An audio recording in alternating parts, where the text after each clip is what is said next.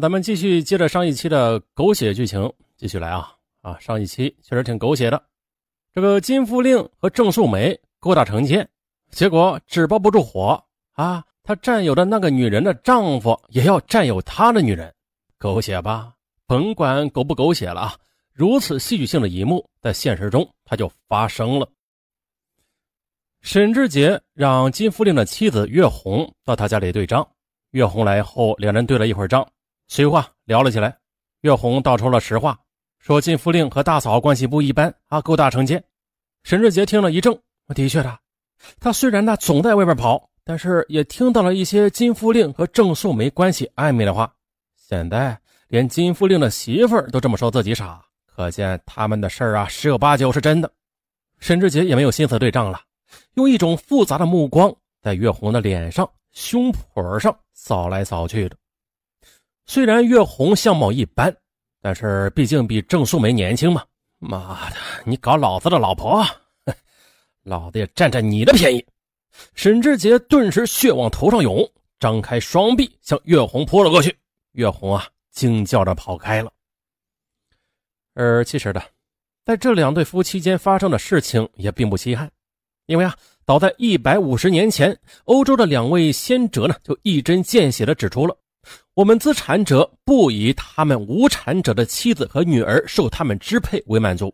那正式的娼妓不必说了，他们还以相互的诱奸妻子为最大的享乐。而对于中国民营企业的业主金富令和沈志杰来说，他们目前啊还够不上那种意义上的西方资产者，可是呢他们以互奸对方的妻子为乐的行为，却与那两位先哲的论述有着惊人的相似，他们已经具备了资产者的某些特征。这世上啊没有不透风的裤衩，虽然金富令手下的人慑于他的淫威，从山东回来之后啊也没有向沈志杰告密，但是议论男女私情显然是一些人的癖好，对吧？于是啊这山东的事还是隐隐约约的传到了沈志杰的耳中，证实了岳红的话之后啊，他要给金富令戴个绿帽子，但是又不能容忍金富令给他戴绿帽子。他和金富令不同，他比金富令岁数大啊，长者为尊，他投入大理石厂的本金比金富令多呀啊！如果不是他，这金富令能当上厂长吗？能有今天？说白了就是这小子忘恩负义啊，他怎么能够咽得下这口气呢？于是他把郑素梅先打了一顿，扬言要把本金给抽回来，让大理石厂破产啊，让金富令还原原先那样自己跳光杆舞。然而这没过几天呢，沈志杰就改了口。毕竟啊岳红与郑素梅不同，是个朴素而贤惠的女子，知道吧？金富令回家之后，他就把到沈家对账的事一五一十的给讲了一遍。哎呦，金富令万万没想到啊当他与郑素梅在山东滚在一起的时候，这沈志杰也要偷自己的营。早上上班之后，郑素梅对金富令说，我跟你说山东的事他知道了，他发火了，说要把本金抽回去，不办厂了，你看怎么办吧。金富令一愣，如果沈志杰真的这么做，是他最不希望看到的，不过嘛他是个工于心计的人，眼珠子一转便计上心来，决定来个以攻为守啊，扭转自己的不利局面。他给沈志杰家里挂了电话，咄咄逼人的说，你干的事儿你知道，咱们法庭上见。这次日一大早，金富令便带着岳红逼上门来，他紧绷着脸，摆出一副来者不善的架势。这岳红刚一进屋呢，就抱着郑素梅嘤嘤地哭了起来，指着目瞪口呆的沈志杰说，大嫂，你们上山东的时候他让我来对账，没想到。就这样的边哭边讲了事情的经过。这一贯会做戏的金富令，他偷偷地瞄了郑素梅一眼，随即也是黯然神伤，这上下眼皮这么一挤吧，两滴眼泪就滚落下来，显出一副深受奇耻大辱的委屈模样。郑素梅幸灾乐祸地看着丈夫，哼，你还说我呢，原来你在家里没有老实啊。这置身于这种氛围之中，沈志杰很尴尬，本来的自己是蒙羞受辱啊，理直气壮的一方，可转眼间的这两者的位置却掉了过来，登门兴师问罪的反倒成金富令了。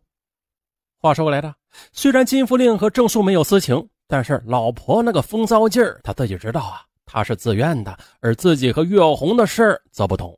啊，倘若金富令两口子是真的拉下脸来闹到法院，自己岂不要吃不了兜着走吗？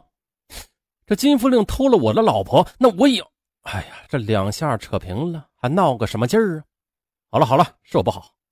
沈志杰息事宁人，他对金夫令和郑素梅说：“事情都过去了，你还当你的厂长，你呢还当你的会计，和气生财吗？咱们两家啊，还是像以前那样相处吧。”金夫令最怕的就是沈志杰抽回本金，现在看到目的已经达到了啊，就见好就收吧，和月红走了。这一场风波过后归于平静，就好像什么事情都没有发生似的。沈志杰照样的在外边忙他的商务，郑素梅啊也是照样的每天到大理石厂当他的会计，生活他依照原样周而复始的重复着。哦，这只是一种错觉，在沈志杰和郑素梅之间产生了不可修补的裂痕。沈志杰他无法容忍郑素梅和金夫令的那种关系，经常的和他吵架，有一次他还到大理石厂打了他。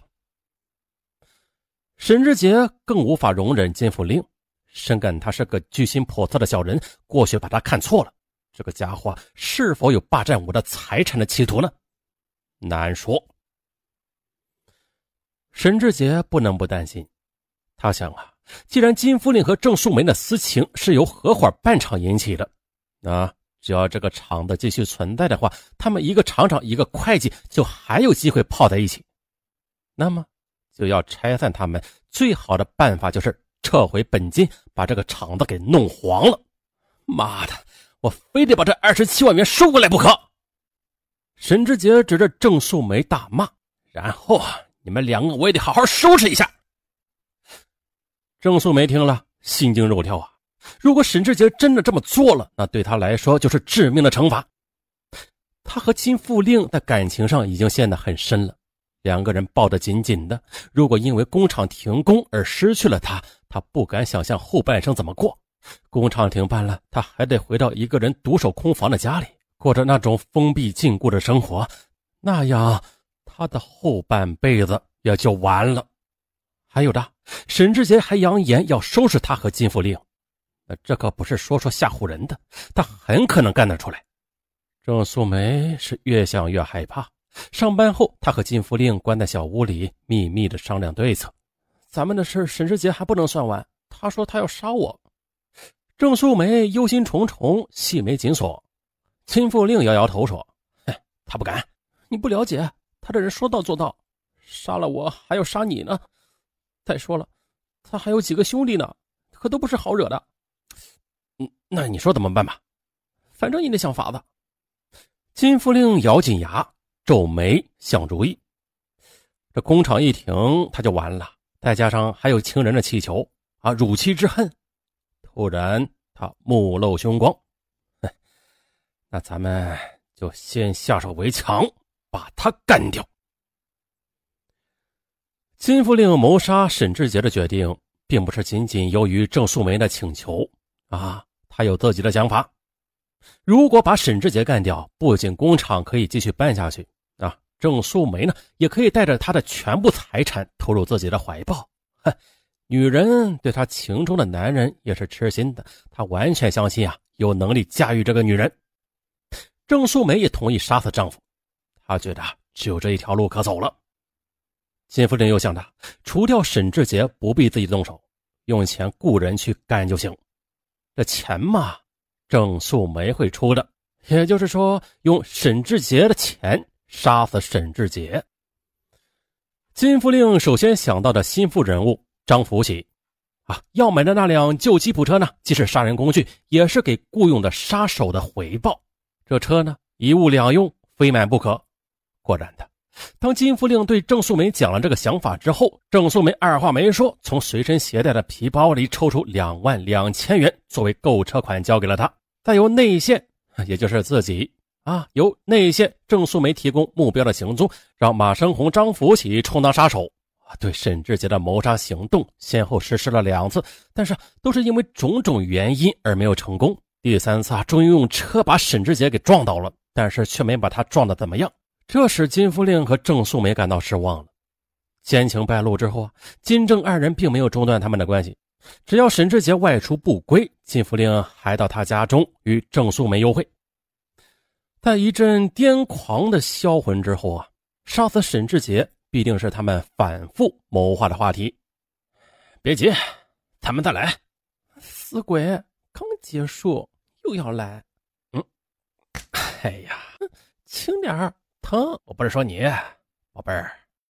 黑暗中的金福令搂着郑素梅光滑柔软的躯体，做着人财两得的美梦，恶狠狠地说：“放心吧，早晚会让他去见阎王的。不过嘛，在送他去见阎王之前，咱们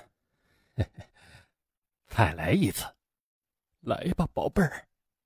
讨厌你。行了，少文，够了啊。”差不多行了，哦，行了，此处省略1万字，咱们下期再见。